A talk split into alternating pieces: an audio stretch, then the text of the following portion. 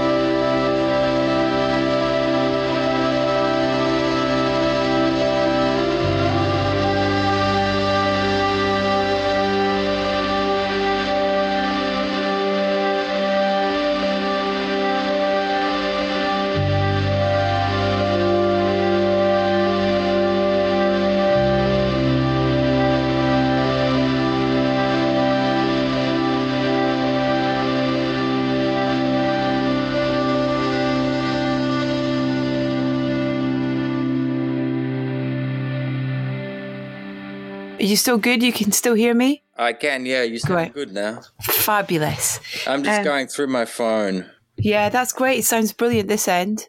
Oh, good. Yeah, they're awesome. I've used this many times for recordings.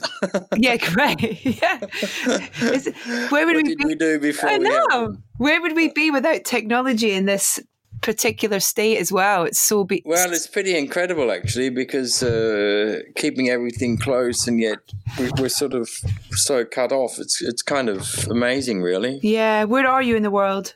I'm in in uh, in Paris, just outside of Paris. And are you well? Are you okay? Yeah, I'm okay. We have it in the house. Um, I my wife has it.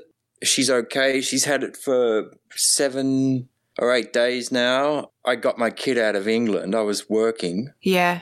So last weekend was kind of a bit anxious. I Yeah. couldn't work out what was going on, but I something, you know. Yeah. I've been following it for, I'd say, a good sort of month and a half.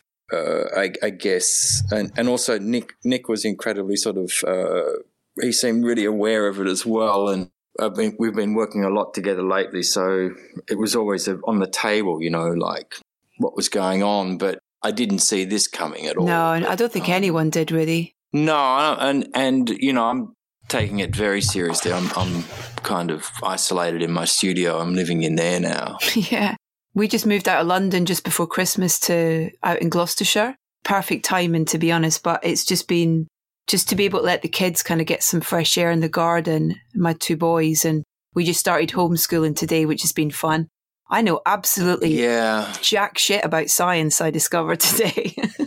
Oh, I know it's terrifying. It? My, my older now, they're like 18 and 19 and a half. But, Yeah. um, I, uh, you know, living in, in France, I remember being absolutely mortified when, when I realized I couldn't keep up with the maths I was doing in primary school. It was just confounding. And, and, um, and, and then the rest of the stuff, you know, it was in French. I just forget it. You know, like I felt like I felt so useless. All my kind of images of helping my kids went out the window. Yeah. Well, listen, the wonderful thing about this is that we can just, you know, I've been hoping to keep this podcast going so that I can give people a bit of respite. Brilliant. And within that, it's a lovely way of kind of going, oh, listen, if you haven't seen this, then so much stuff is available, you know, on streaming and on demand now that it's almost allowing people to take a breath and catch up with things that they hadn't seen or haven't watched or has- listened to for a while. Yes, it, it sort of feels it feels a bit privileged to say it's a great time to sort of read and that and Yeah. watch things and listen to them. You know, because I have to say when I look around me, so many people are stuck in apartments with their Yeah. families and stuff. So I, I can't imagine the duress that you're under. It seems a time to actually that you have to internalize things in a lot of ways. It's the strangest of times. Mm. Yeah. Our go- only reference is books and films um, for this sort of thing. yeah. Yeah, exactly. It does feel like we are. we we it hasn't even started really. You know, Mm. like it feels. It feels like it's. You, you know, like I mean, I've been we've I've been locked down since last Tuesday, Yeah. and it feels barely like the beginning. You know, like I, I watching the sort of press conferences of Trump and Johnson just give you no sort of I know. hope. Boris Johnson looks terrified. Doesn't he? He's just Ri- got. rightly so too. Yeah. I mean, like, dead behind the eyes, but with this kind of Yeah. fear. yeah, and Trump is terrifying too because he's just becoming more and more insane. If that's possible, Yeah. it's just totally reprehensible what he's doing. It, you know, at a time when that that country needs somebody, you know, with such a poor infrastructure for medical care and all that.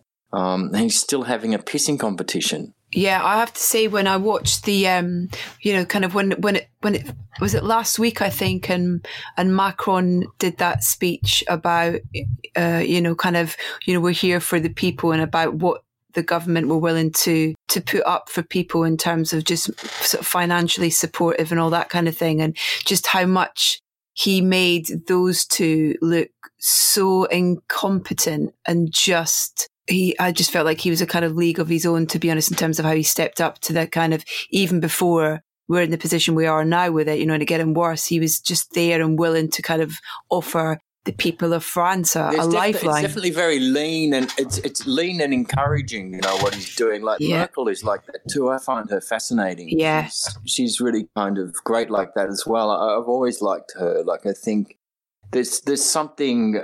There's you know you, you can see this sort of aspect of a leader that Yeah, you need. And totally. everybody's turning towards these people. Whether you Um, believe in all their policies or not, it's the same with Nicola Sturgeon in Scotland. You know what I mean? She's a fantastic leader. Don't agree with her policies, but I think just in terms No. of stepping up and being a, a, a person who you who you trust and you go, you can ask for help and you know yeah. she's going to deliver. Yeah, exactly. You need to step up. I, I, remember like Francois Hollande was terrible, you know, as a thing. But when, when the, when the, those sort of terrorist attacks happened, he was incredible. Mm. You know, he, he just got up and he, he suddenly just rose into something. It was like he, he was what everybody needed, you know, yeah. at, at that point. Like, and, and politically, you know, he's the biggest failure ever in, in, in most unpopular. I think Macron's beating was beating him for unpopularity at, wow. towards the end of the year with the the sort of strikes and the, his sort of attempts to repackage things, you know, the retirements and all that. But actually, in these times, it actually draws out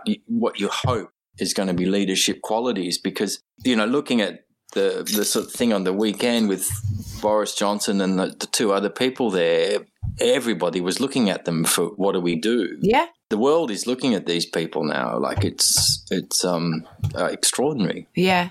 Well, listen, Should we talk about a little bit about work stuff and your yeah, fabulous. Your wonderful. I mean, I I watched um, the train I ride um, last week and I loved it. I thought it was a fantastic journey, and I want to almost encourage people to sit by a window with the window open so they can feel the air brushing through their hair whilst they watch this kind of documentary because it does really physically take you on a journey with these people. I think it's fantastic. Yeah, it has such a, a an extraordinary spirit. The, the documentary, like I, I, hope it gets some kind of broader release because it's so marginal and uh, you know it's such a it's a very small uh, documentary. Uh, it, it, the, the guy who made it, like he, he just reached out to me via email. I don't even know how he got in touch with me, but he'd been self financed for his first two documentaries. They were about women as well. Yeah. And um, this one, he, he, he initially set out to track down the photographer who took all those incredible photos, uh, yeah. Uh, Mike Brodie, to track him down because he was curious why somebody, the whole kind of photograph all at his feet, would just throw it all in. And he, he, sort of took those series of images with Polaroids, you know, of, of train life and the communities around them of these these sort of transient communities. And uh, he went back to being a mechanic, and, and he was really fascinated by it. And he met him in America. The guy wasn't interested about it because it all sort of landed badly in the end because his friends got pissed he made money and, and they didn't and so he, and he just never took himself as a photographer he just wanted to mm-hmm. take these he, he, found the polaroids in a in a in a trash you know the the films and stuff like that so he was really interested by this, and, and the guy just said, "I'm not interested in talking to you." So then Arno was on on sort of uh, online chat rooms and stuff like because there's there, there's communities up there of people who who do this sort of thing, this train hopping, and he noticed that uh, there were women who did it on their own, and he wondered why. So he then sort of set about meeting these people and asked one day one of them if he could go with them he wanted to know why they would do this thing that's so dangerous. And I think when you when you see the video, you understand that the, it's it seemed incredibly sort of prescient when I watched it. Mm-hmm. because there were women who had uh, obviously troubled pasts and, and, and you know some darkness in in the past, and and rather than be a victim to it, they found that this helped them overcome it by being responsible for themselves. And, and the the kind of actual I, I, think the sort of the, the sort of way that they rise out of it is so like beautiful and yeah it's so, it's so extraordinary and it's so encouraging absolutely um, I really like that that uh, that it's it's about regular people who who are kind of trying to work their way out of something that's yeah. been thrown on them and and that they've taken the situation into their own hands uh, I found that incredibly empowering and inspiring. You know the, and and then actually I, I, I sort of, I mean he sent me he sent me a couple of images and I thought they were so beautiful and and. I had a piece lying around and I sent a couple of pieces to him. Yeah. And uh, he then edited uh, like a five, uh, like a piece into sort of like a five minute snippet that he'd put together and he came to Paris and I met him and he showed me and I, just thought on the strength of that that even if the rest of it was half as good it would be something special. It was at nighttime. I saw a welder in the train yard welding on a car the track. I saw the arc reflecting off of his hood. and all the sparks flying. And it was only a few seconds, but that stayed with me for like, for years. People telling me that I couldn't be a welder because I was a girl. Just like people told me I couldn't ride trains or travel by myself because I was a girl.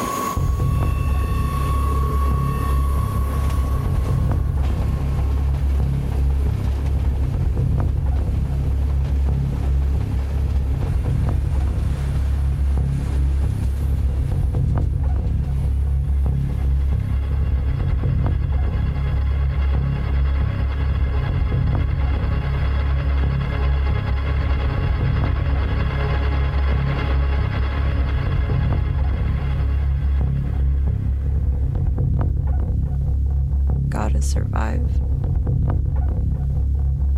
Don't need a problem solver. Don't need a savior.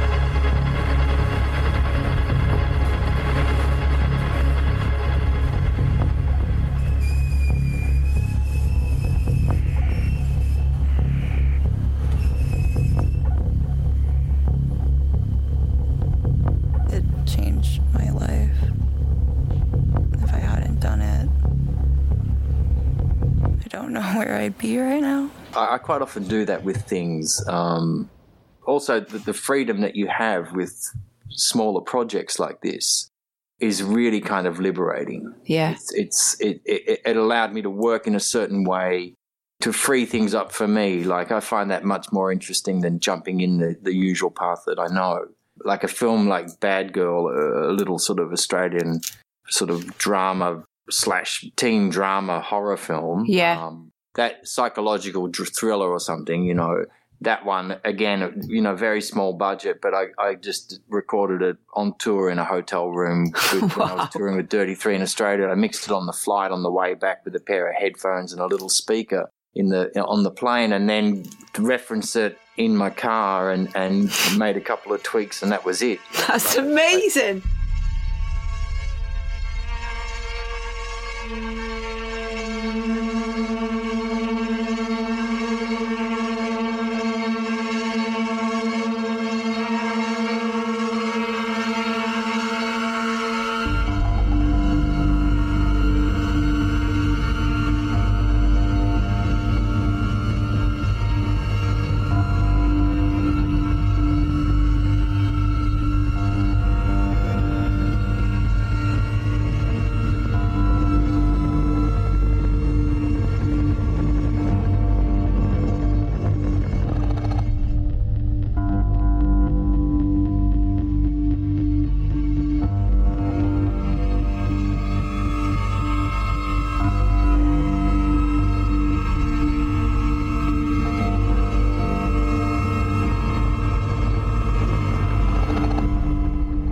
It's a bit sort of uh, like now, you know, you have to work out how to do things. Yeah. to- so that the process continues.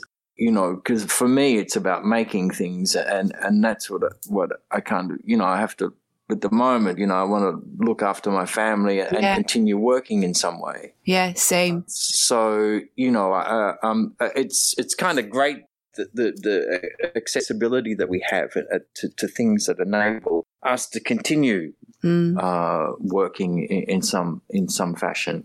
I found the um, the score for the train I ride. I thought it was so there's such beauty and tenderness in it. Uh, you know, at the opening, it's really mellow, but you can sense a kind of there's a, a kind of darkness behind it. But almost as the as the film goes on, and we come to get to know these women better, and we kind of see their strength and that they're not putting blame on anyone for their situation. They actually relish the situation they're in and they they thrive on it really in a way. And the, the score really complements that with its kind of tenderness and and the way that you've the journey of the score almost alongside the narrative.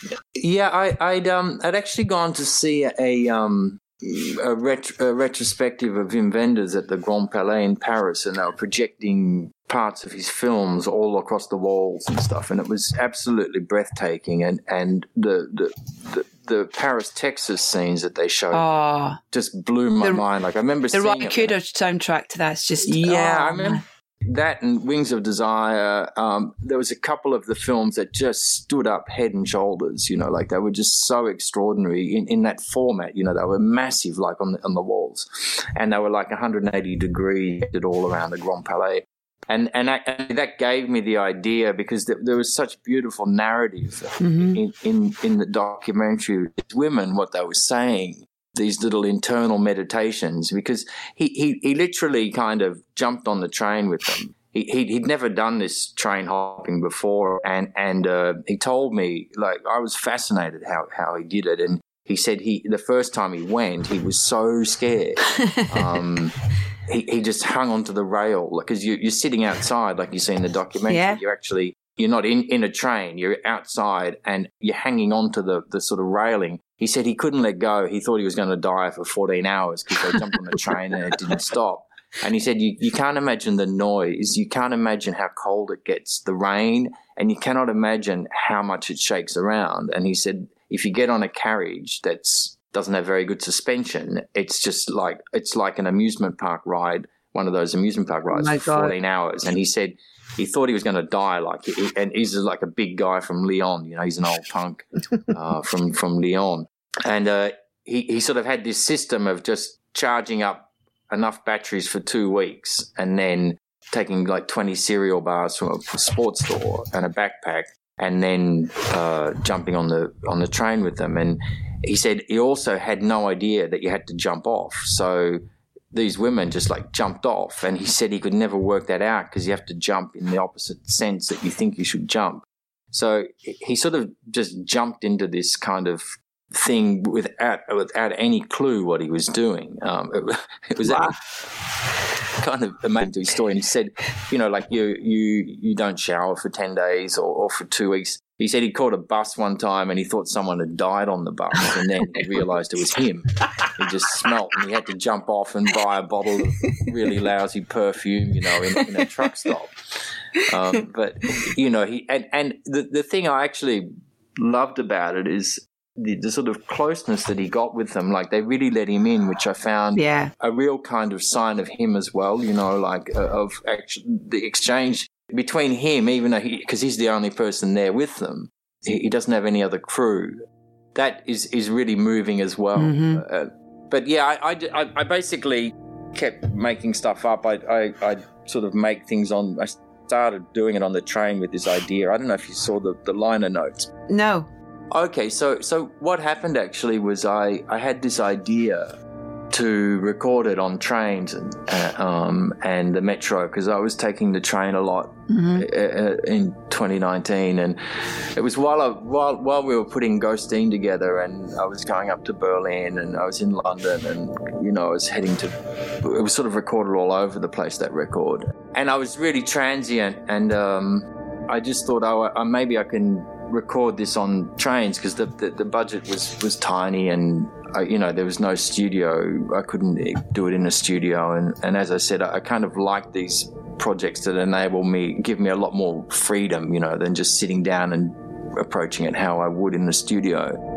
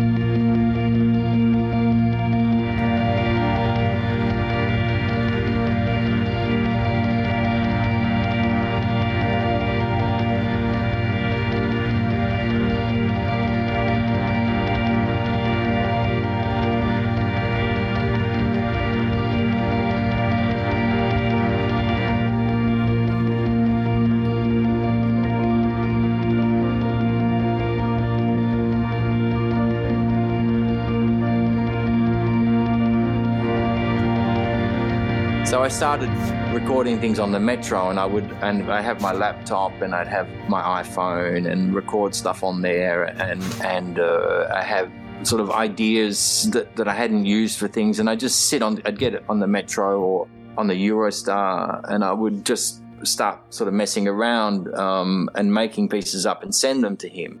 And it's it actually started. It was an idea I had. Uh, I thought, oh, maybe this is an approach, and then uh, Brian Eno texted me because he was in Paris and and uh, we sort of been communicating but never met over probably a period of 18 months or something. He just texted me. Um, I'd been at a therapy session and I was walking out of the metro and he texted me saying, you know, would you like to uh, come and watch an orchestra rehearse?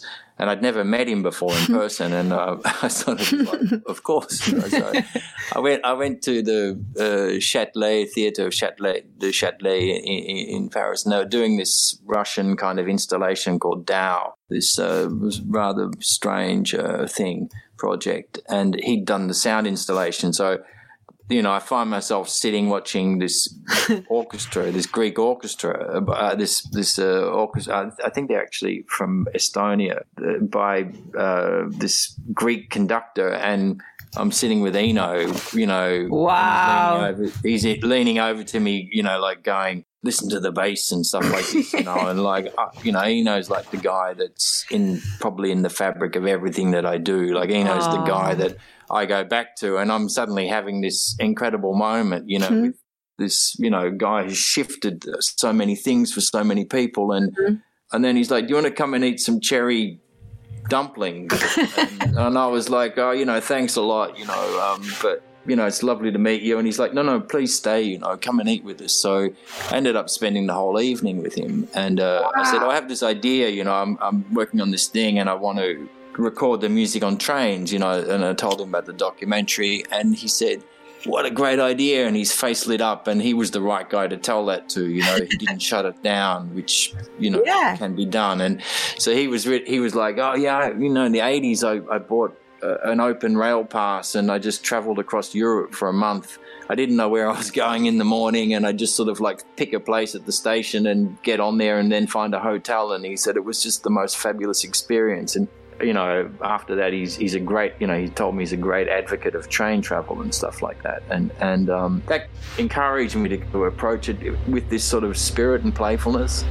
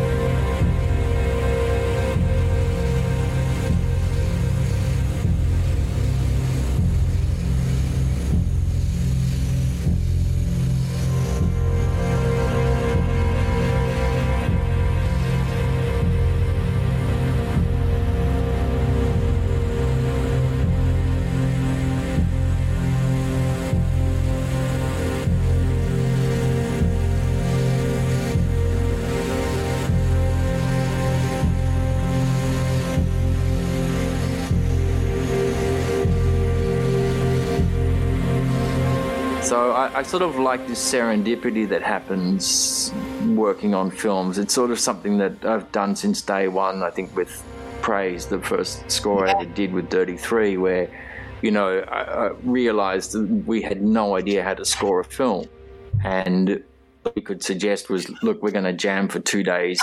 something there, you can use it.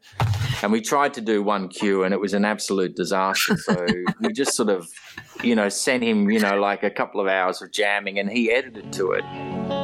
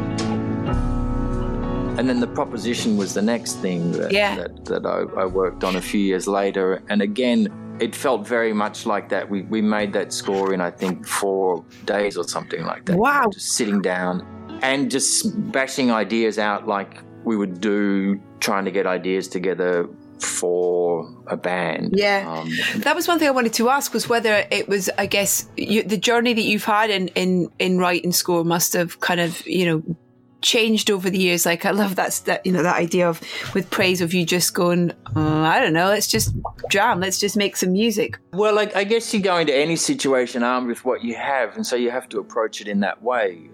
I'd never had. I, I'd had a uh, experience working with people in bands in Dirty Three and the Bad Seeds. You know, I'd had experience playing music, but you fo- you form your own way of doing something, and and particularly things that seem terrifying are, are interesting to jump into Totally. even if, if you think you can't do it and you don't do it, then turn up and you fail, at least you've tried. And so, uh, I guess in these situations, like a, you know, you think, okay, well, how do I know what what approach do I do this and and can it work? And um, I, I actually it's probably you know some of the approaches changed, but it more or less stayed the same too. Certainly the way that I work with Nick on the scores, you know, in the last since the proposition and the films that I've done on my own, there's a, a certain sense of like, um, like I, I I've probably cued. I, I could count them on on probably two hands how many actual cues I've done To picture, yeah. and and actually I feel really kind of confident in that area because uh, in doing that because I know when something does fall into place and you see these beautiful accidents happen, Mm-hmm. um, they're actually encouraging, you know, and and you know I don't know. I guess I guess you just develop like anything you do. You, you develop some method along the way as you're going. But I guess because you have such a brilliant background, you know, in writing music and and the way that you've done it, be it for, you know, for yourselves, Dirty Three with Nick, with Grinderman, all and and for all the score stuff and and all the theatre things as well that you've worked with over the years, sort of thing. It's it's about an emotional connection. Is that what you're looking for? I'm looking for a creative connection, and then I'm, I, I, I actually, for some reason, I have this ability. If you put a pile of stuff in front of me, I just go for it, and I continually buy things. And I'm fascinated by the possibility of things. So mm. I, for me, it's like the less I something, the more exciting it is. You know, I'll buy a Yeah, yeah. synthesizer and try and work out how I can use it. Obviously, it's not all just about chance and stuff because then you know, we sit and manipulate things. But I, up until now, like, you know, Ghosteen, everything I've done is it's sort of diving into the unknown a lot of the time.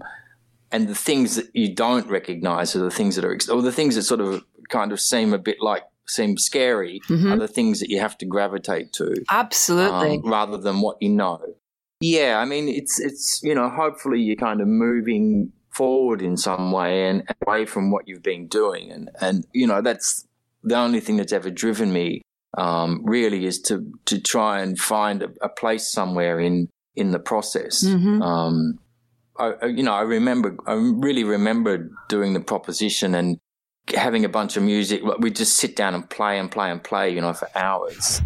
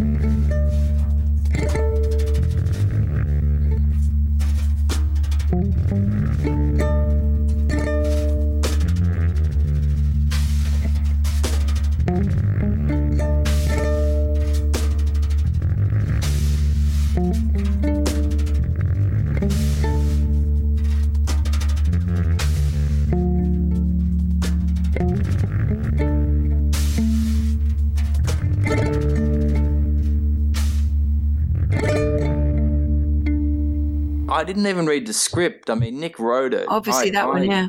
But I didn't actually read it. And then the day before, um, I saw a cut of the film. I'd never done anything like this before. So, you know, I went in and saw a cut and with a bit of temp music put to it, but there was hardly anything. It was just sort of such a sort of like, uh, like, you know, we were always like one step behind everything because I was still editing it, which, Mhm. which is the story of films, it seems. We were always one step behind what was going on. And we worked with Jake Jackson. Uh, it was Oh, the first time we worked with Jake, who, who we've worked with on everything we've done, I think, except one film. I remember uh, Gerard, the, who was sort of trying to edit, doing the music editor. He said, "Come and have a look at this," and he sort of laid out a track that that we'd done, and it was the opening cue in the proposition. You know, when he sort of does his speech.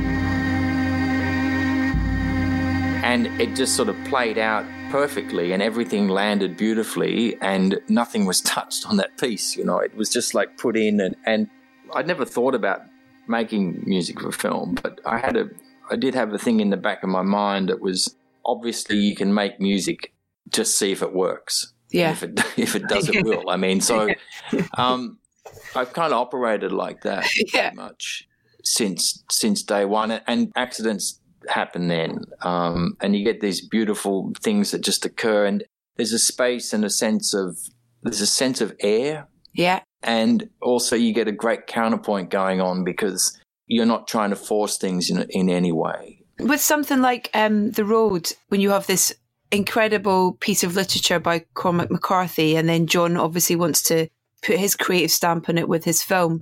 Can you remember the kind of journey of that that score? And, and did you had you read the book and were you Oh yeah, I'd read the book. Um, I'd read the book. I, again, I don't think I read the script. Uh, I read the book of Jesse James as well, but um, I think I read the script after I saw the film. That was a kind of rather prolonged because producers were kind of not getting the film they thought. You know, they had Brad Pitt, they had Jesse James, but they had this meditative kind of Mhm. film that was long and you know it wasn't what they what they were expecting. So that was really problematic. That film, in, in a sense, that uh, Andrew's vision was wasn't what they were what anticipating. anticipated? Yeah.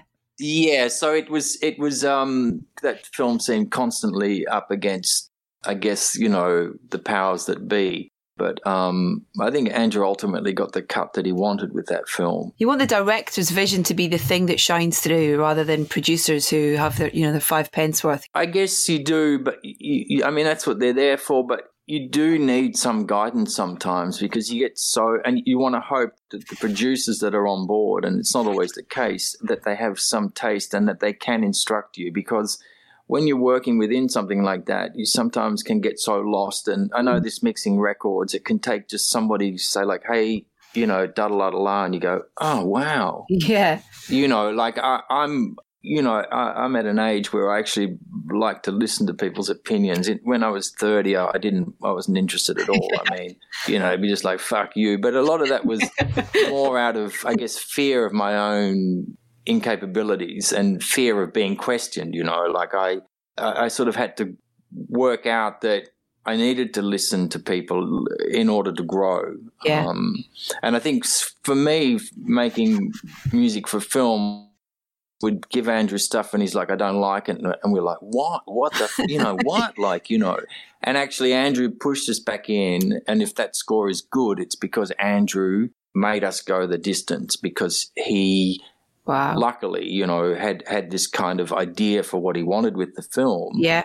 And he could articulate it and sent us back in again, you know. And that was a very new experience for me, you know, working in a band, you just like sit in your own little world. And I've never worked in a band that's been accountable to a record label. You know, for better yeah. or worse, I've just been left to my own devices, basically. Yeah. And the bands that I work with have been left to their own devices. And as a result of that, you, you get this kind of mentality.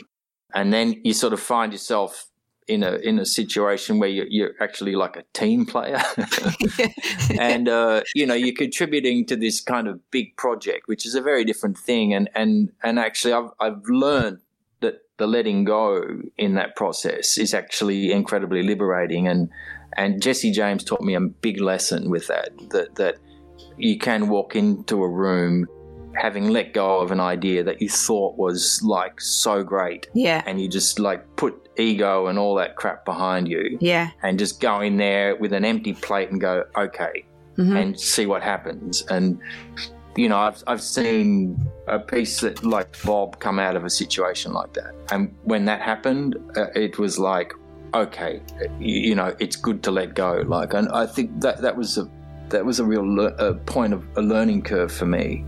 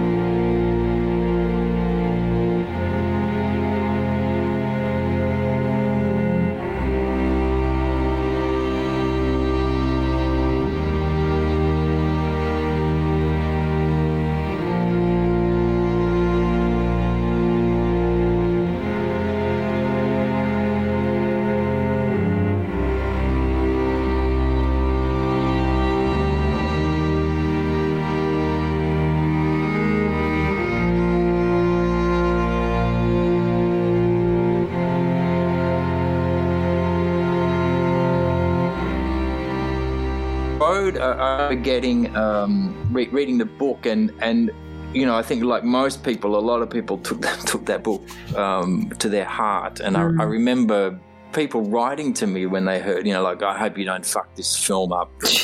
up. And people people I knew that I didn't even, never even mentioned reading a book to me. People I, did, I didn't even think could read. You know, um, I remember getting. I actually remember after the film came out and being on a, a bus to some festival and some someone from a band coming up to me and, and just saying you fucked the road up. And i was like what? Like oh man.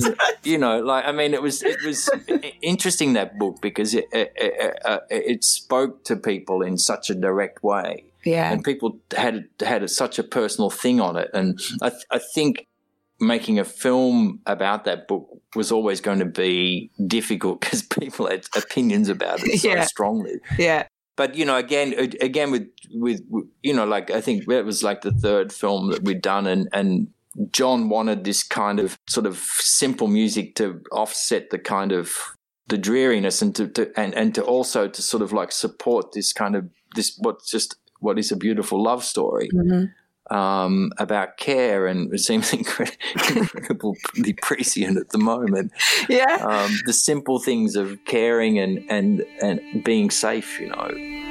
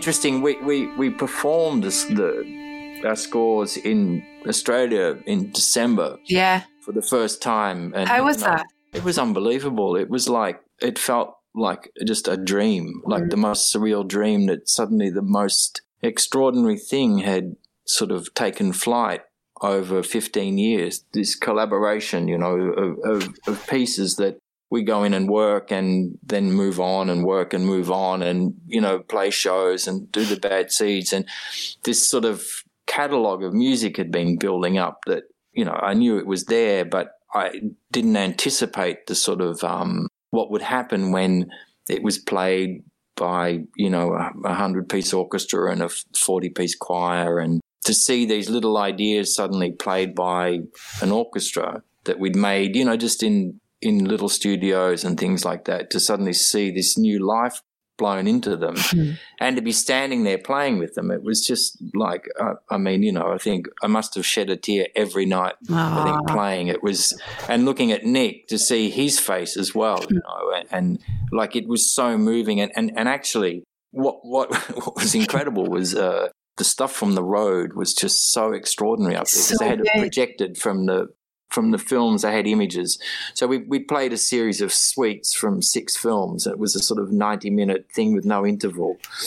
And um, the road images were extraordinary, but we were in Sydney performing them at the Opera House, and it's when the, the bushfires were on. So oh, wow. for 10 days, we were under this haze of smoke that was so sort of apocalyptic. It was terrifying. It's the first time up until now that this sense of a power greater than anything mm. was suddenly like forced upon everybody. And being in Sydney then, where you couldn't see the sky like it was a sunset all day, and you're not prepared for how that shifts your emotions. Mm.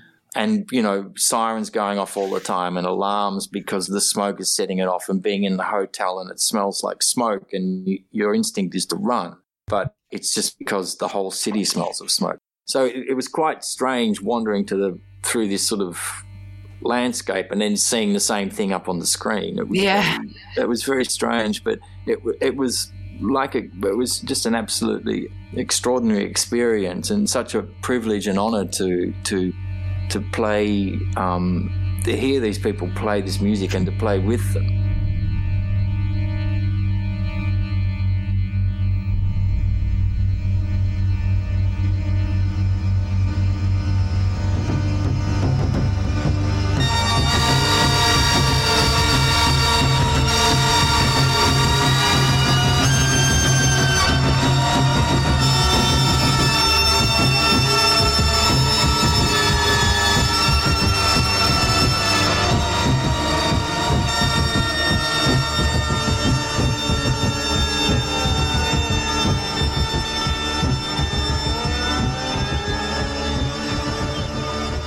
Was a different live experience for you then, would you say, than you've had before?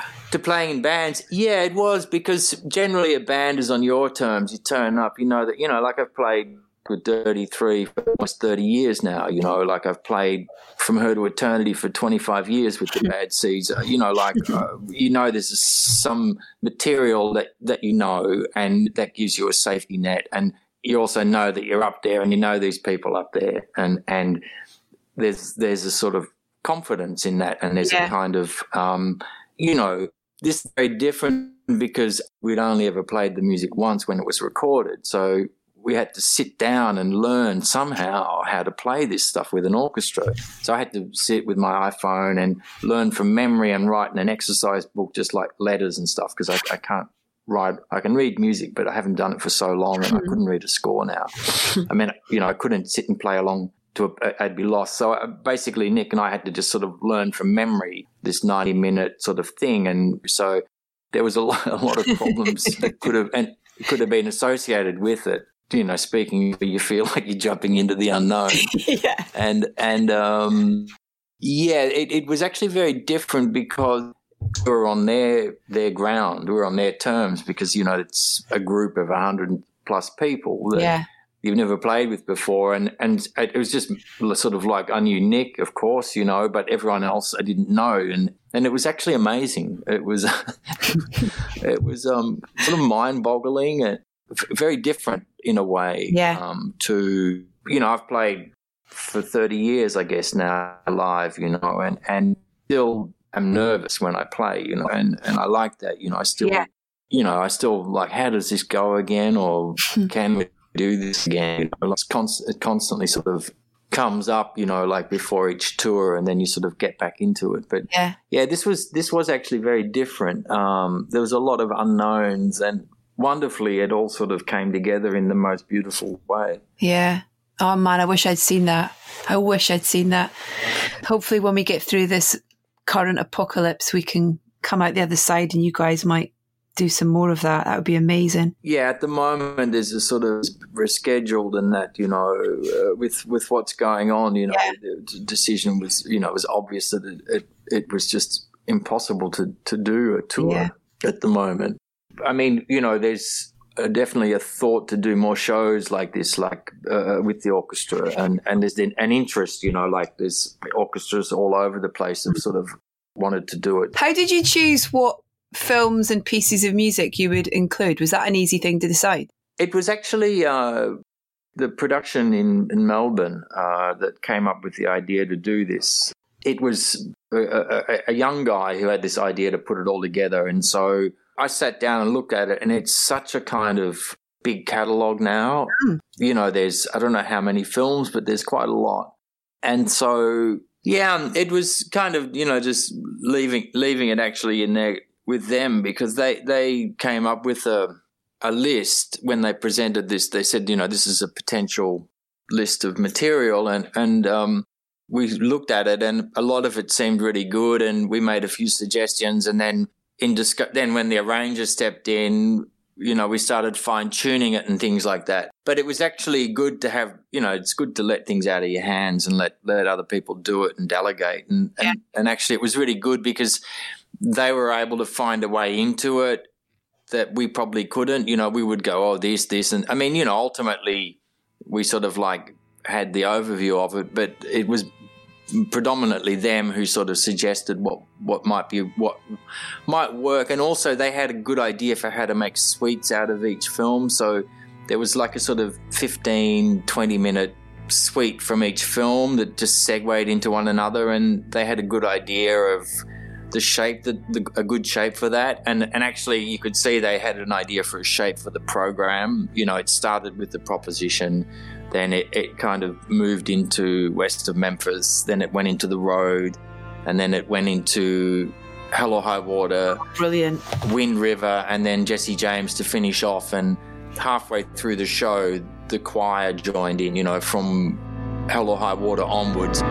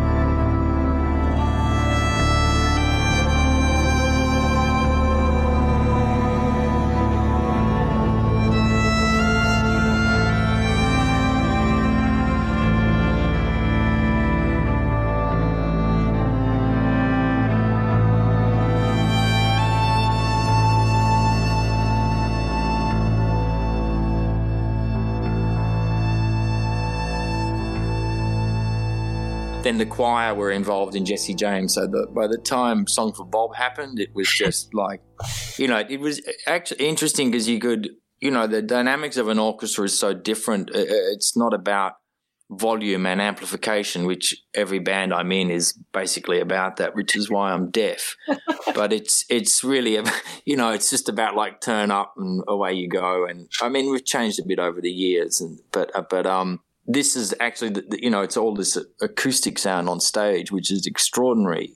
Physical effect on you. It's so physical. You feel it through you. You feel it through your legs, like you feel it through your body. It's it's incredible. Nothing, eh, you know, like I, have used strings a, a, lot now in films, and, and uh, it's still always like a miracle when you hear them start up in the studio. Like there's nothing like that sound of you know, 20 string players or sort of 60 piece string section playing. You know, there's nothing like it. It can't be kind of recreated with the plugins or recordings. Like it, when, when you feel that actual physical energy in the room, it's extraordinary. And so to be actually standing there with that was incredible. But the dynamics could get down so quiet, you know, like in the road, you would hear people sobbing in the audience. It was really extraordinary.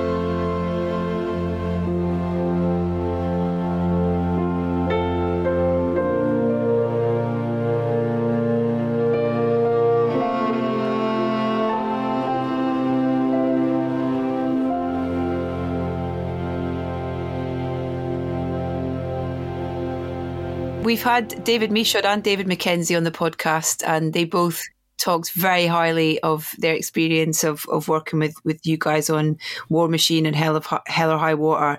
Um, and I loved Hell or High Water. I loved that film. So great. I wish it kind of been, I wish more people had seen it, but hopefully they can now. Yeah, it, it, working with David was fantastic. Um, both Davids actually. We had a run of Davids at one point. we had we had we had uh, David Oelhoffen, who we did the Albert Camus book Far From Men, the short story with yeah. Viggo Mortensen and Reda Kateb. Then we had David Mackenzie and then David Michôd. It was like three Davids. I don't know what was going on. the David trilogy. It was. It was the David trilogy. Um, yeah, they, they, was, they, were fabulous to work with. Uh, really, really, really fabulous. Michôd is is uh, David Michôd is extraordinarily precise. Him, Andrew Dominik, uh, extraordinary uh, as well. Like his sense of sound and music is is just extraordinary. And Michôd as well, David Michôd is is like just such an absolute pleasure to be around and work with yeah. because he's just like he blows my mind. You know, I I, I love that guy dearly. He's so articulate and so precise and and can point out things that you just don't even think of. Mm let's move this back two frames. And you're like what? You know there's this pre- precision that's kind of yeah it's really amazing. And Deniz who i did mustang with she's another person that i'd just go over a cliff with. She's oh. she's uh, she's extraordinary the way she can articulate things uh, and f- working with her I, I, I learned some really invaluable lessons. That score was was I mean, you know, you got quite rightly sort of a couple of awards for that score for Mustang, which was just yeah, I mean well, that film was just such a such a beautiful film.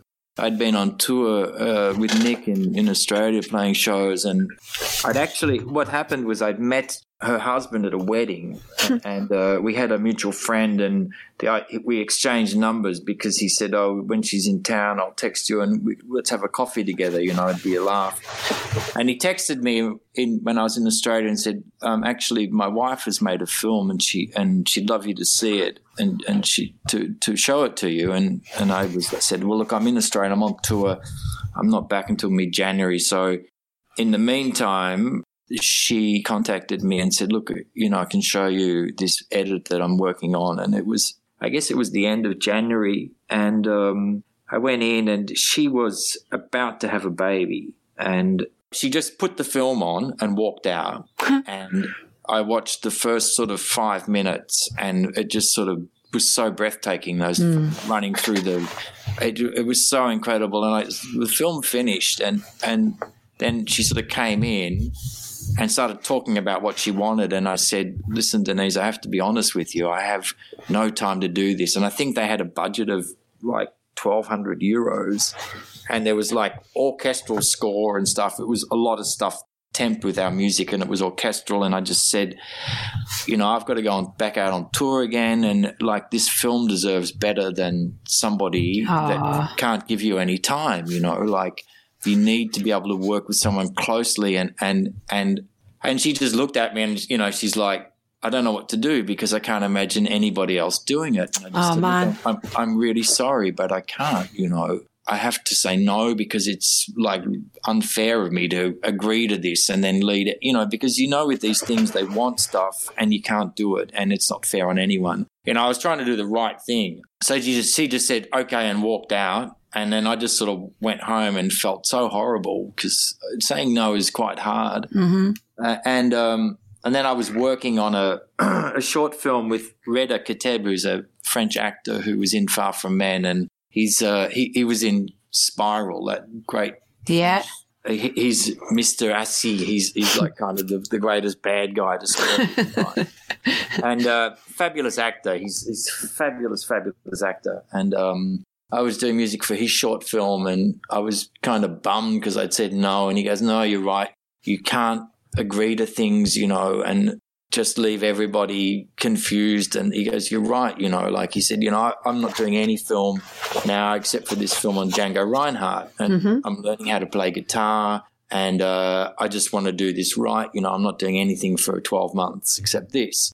And he, then he said to me, I'm doing this because it's a first director, first film, and the energy that's in that, you just don't get anywhere else. And as soon as he said that, I knew it was like this was what was, was incredible about Mustang was that it had this energy yeah.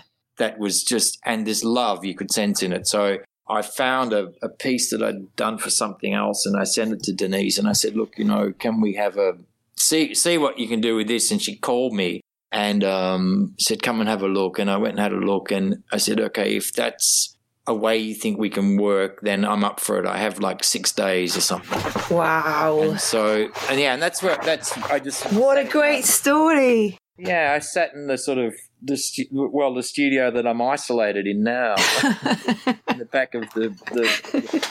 Um, I I just sat in there and worked out how I you know with sitting with Jake, I'd sort of watched a bit of Pro Tools going on and all that. So I yeah. there, worked out a kind of way of Frankensteinian way of doing Pro Tools and um, sort of made this the score for it, but really just like just throwing music down and then sending it to her and uh, eventually we edited we, we actually mixed it over skype and, and uh, she was editing she had the baby wow she kept editing i walked in the next time i saw her she was sort of like had this sort of like one week old baby on her hip and still editing and and um and then uh, we would mix when we mixed it, it'd be on Skype, and she would say, "Now, when she walks through there, take the bass out. Now, bring it in when the door opens." You know, like it was all done like that, and, and it, it's still to this day one of the sort of most extraordinary experiences I've ever had doing something.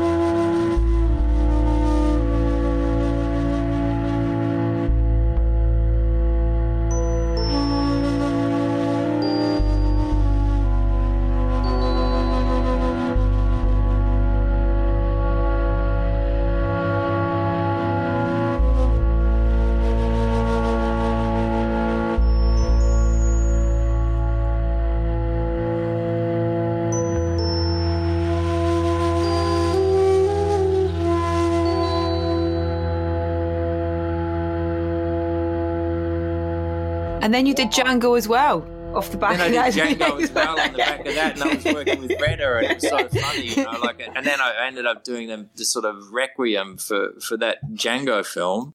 Yeah, it was an incredible moment of serendipity, all that stuff, and it was all connected to a couple of people, you know.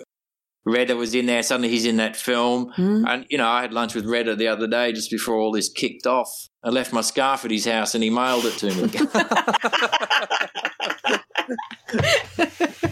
oh yeah, I've just started writing letters to people as well, just because getting something through the post is kind of just it's it's like it's the simple things now that seem so important. It's yeah. well, I guess yeah, the post is shut down as of today here. Oh, has it? Yeah, last week you couldn't send anything if you didn't have a stamp, and now it's closed. Here on the news, they're asking for any people with medical experience to please come and help. Um, Oh, Warren, crikey. Yeah, it's it's it's it's uh, very surreal. Yeah. It feels important to be talking about things. Uh, you know, it's why I wanted to do this interview. Thank Um, you. it's it's kind of important that we tried that things can go on too and but but also you know that you know I hope everybody uh, does the right thing by this because it, it's an inc- extraordinary moment. Are you writing? Yeah, I, well, I am. Yeah, I've, I, I'm. I'm kind of actually. Yeah, I've got some things I'm working on. Mo- most things have been shut down for me or, or rescheduled, you know. But Yeah. I, I'm I'm working on two films, and and uh, one of those was shut down. But uh, I've been making music before they do it. It's for this extraordinary director Lucile Hadžihalilović, Mm-hmm. um, who did uh, Evolution and Innocence. She, Yeah. she, she's she's a fabulous director, and um, I sort of have been putting music together, and in a different way actually, and and um, she originally only thought she'd have one piece, and I sent her sort of like about fifteen ideas, and she said it sort of informed how she wants to sort of film it, but then the, the filming got sort of suspended, but she's been listening to these sort of soundscapes that I've been sending her. And she said that it's actually made her think about filming. So it might have a different place in it, the, the, Oh, wow. the, the music. Yeah.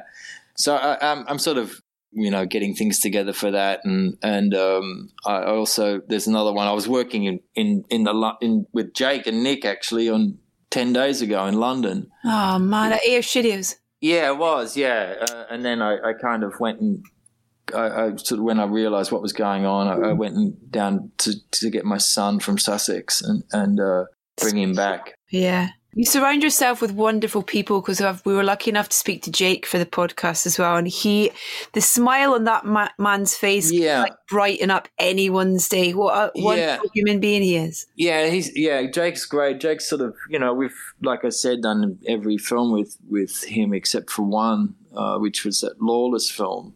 Yeah, Jake. We have a it's a great working relationship with him because we just pick up where we were and, and we have a, a system and we developed a way of working together as well where we just do everything now the three of us me nick and jake sit and edit it put it in then it gets up to the director they just chuck it out or throw it away or whatever but you know we, we kind of have have worked developed this thing that's very lean now uh, this process Yeah.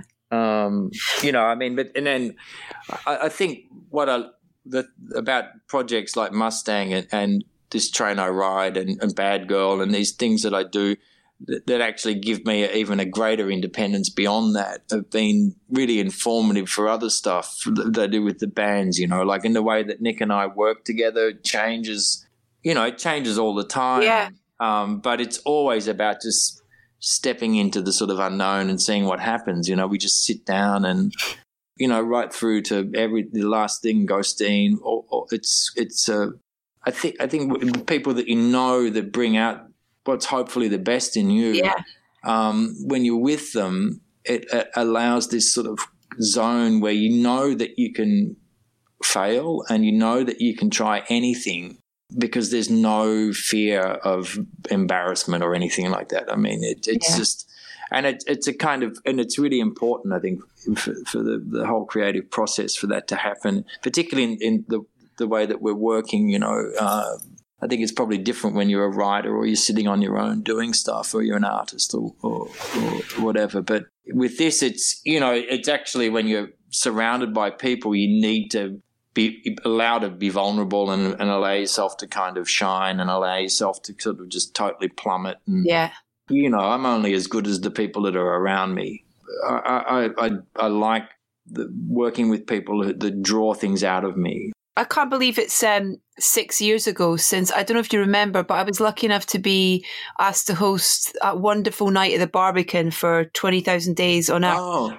where it was such a brilliant night. So they showed the film, and Ian and Jane were there, and you and Nick did a couple of songs with some other of the band, and then uh, Ray Winstone came up on stage and we did a bit of a Q&A with him. I mean, it was such a bonkers and brilliant night and such a great way to enthuse about that film, which in itself was such a unique entity because it wasn't one thing or the other. And I was talking to someone about it the other day who hadn't seen it. I was like, "Oh my god, you have to see it! It's such a clever piece of filmmaking." Yeah, it is really good. It, it, it's um, yeah, it's it's a it's a really great great piece of filmmaking. Yeah, Ian and Jane are great. Um, listen, I'm going to let you go. Um, I've got to go and get uh, ready for my uh, geography lesson with my 11 year old. Oh, and so you're getting on all right? Yeah, we're fine. We're kind of, um, you know, we're we're very lucky. Touch wood. We've not we've not kind of had any ma- anything major. We I, I think couple, my husband and I are both sure we've had it, but in very yeah. very kind of um, mild case of it, but you know, just taking advice and being sensible and looking after others. And are you just like are you sort of isolating? And- yeah, yeah, we're yeah. we're locked down in the house, and and you know, if our neighbors, we've got elderly neighbors close by, yeah. so we're just checking in on them, making sure they're okay. And yeah, good. It's, it's great this sort of this thing that it's brought out in people. We've lost this sense of community, and it's yeah. coming back, and it's that's extraordinary.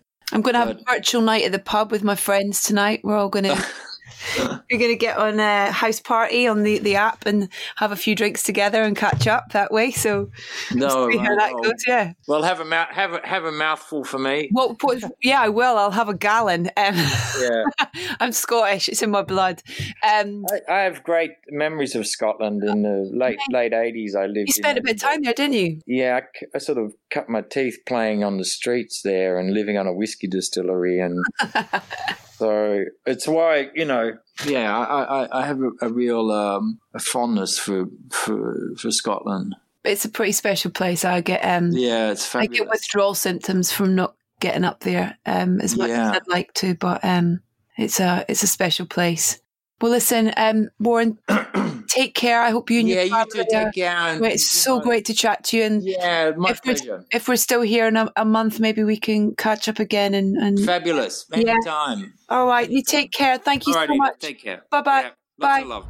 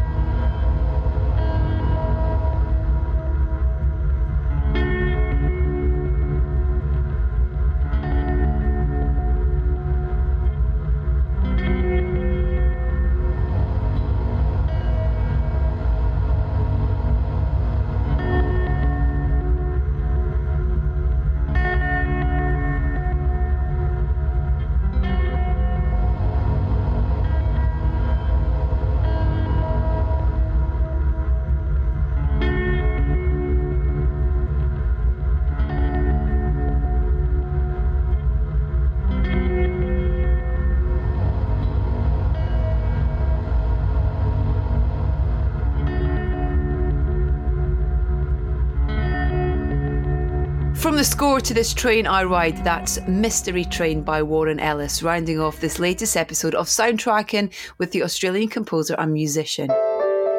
My huge thanks to Warren for taking the time to talk to us from his studio in these most troubled of times. If nothing else, now provides the perfect opportunity to revisit his back catalogue with his score for this train I ride, available via our very good friends at Invada Records.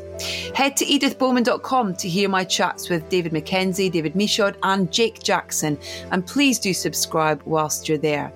You can follow us on Facebook, Instagram, and Twitter. We are at Soundtracking UK, and please do check out and subscribe to our YouTube channel as well. Next up, it is Isobel Waller-Bridge who joins me to discuss her score for Emma, amongst many other things. I very much look forward to the pleasure of your company then. Meantime, please stay safe.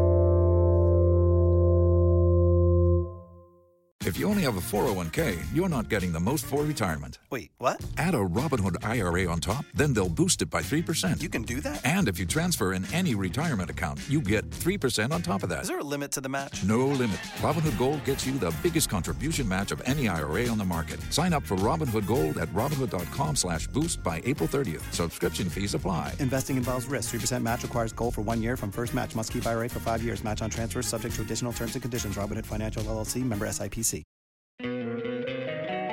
Don't you love an extra $100 in your pocket? Have a TurboTax expert file your taxes for you by March 31st to get $100 back instantly. Because no matter what moves you made last year, TurboTax makes them count. That means getting $100 back and 100% accurate taxes only from Intuit TurboTax. Must file by 331. Credit only applicable to federal filing fees with TurboTax full service. Offer can be modified or terminated at any time. If you only have a 401k, you're not getting the most for retirement. Wait, what? Add a Robinhood IRA on top, then they'll boost it by 3%. You can do that? And if you transfer in any retirement account, you get 3% on top of that. Is there a limit to the match? No limit. Robinhood Gold gets you the biggest contribution match of any IRA on the market. Sign up for Robinhood Gold at Robinhood.com slash boost by April 30th. Subscription fees apply. Investing involves risk. 3% match requires gold for one year from first match. Must keep IRA for five years. Match on transfers subject to additional terms and conditions. Robinhood Financial LLC member SIPC. If you only have a 401k, you're not getting the most for retirement. Wait, what? Add a Robinhood IRA on top, then they'll boost it by 3%. You can do that? And if you transfer in any retirement account, you get 3% on top of that. Is there a limit to the match? No limit. Robinhood Gold gets you the biggest contribution match of any IRA on the market. Sign up for Robinhood Gold at Robinhood.com slash boost by April 30th. Subscription fees apply. Investing involves risk. 3% match requires gold for one year from first match. Must keep IRA for five years. Match on transfers subject to additional terms and conditions. Robinhood Financial LLC member SIPC.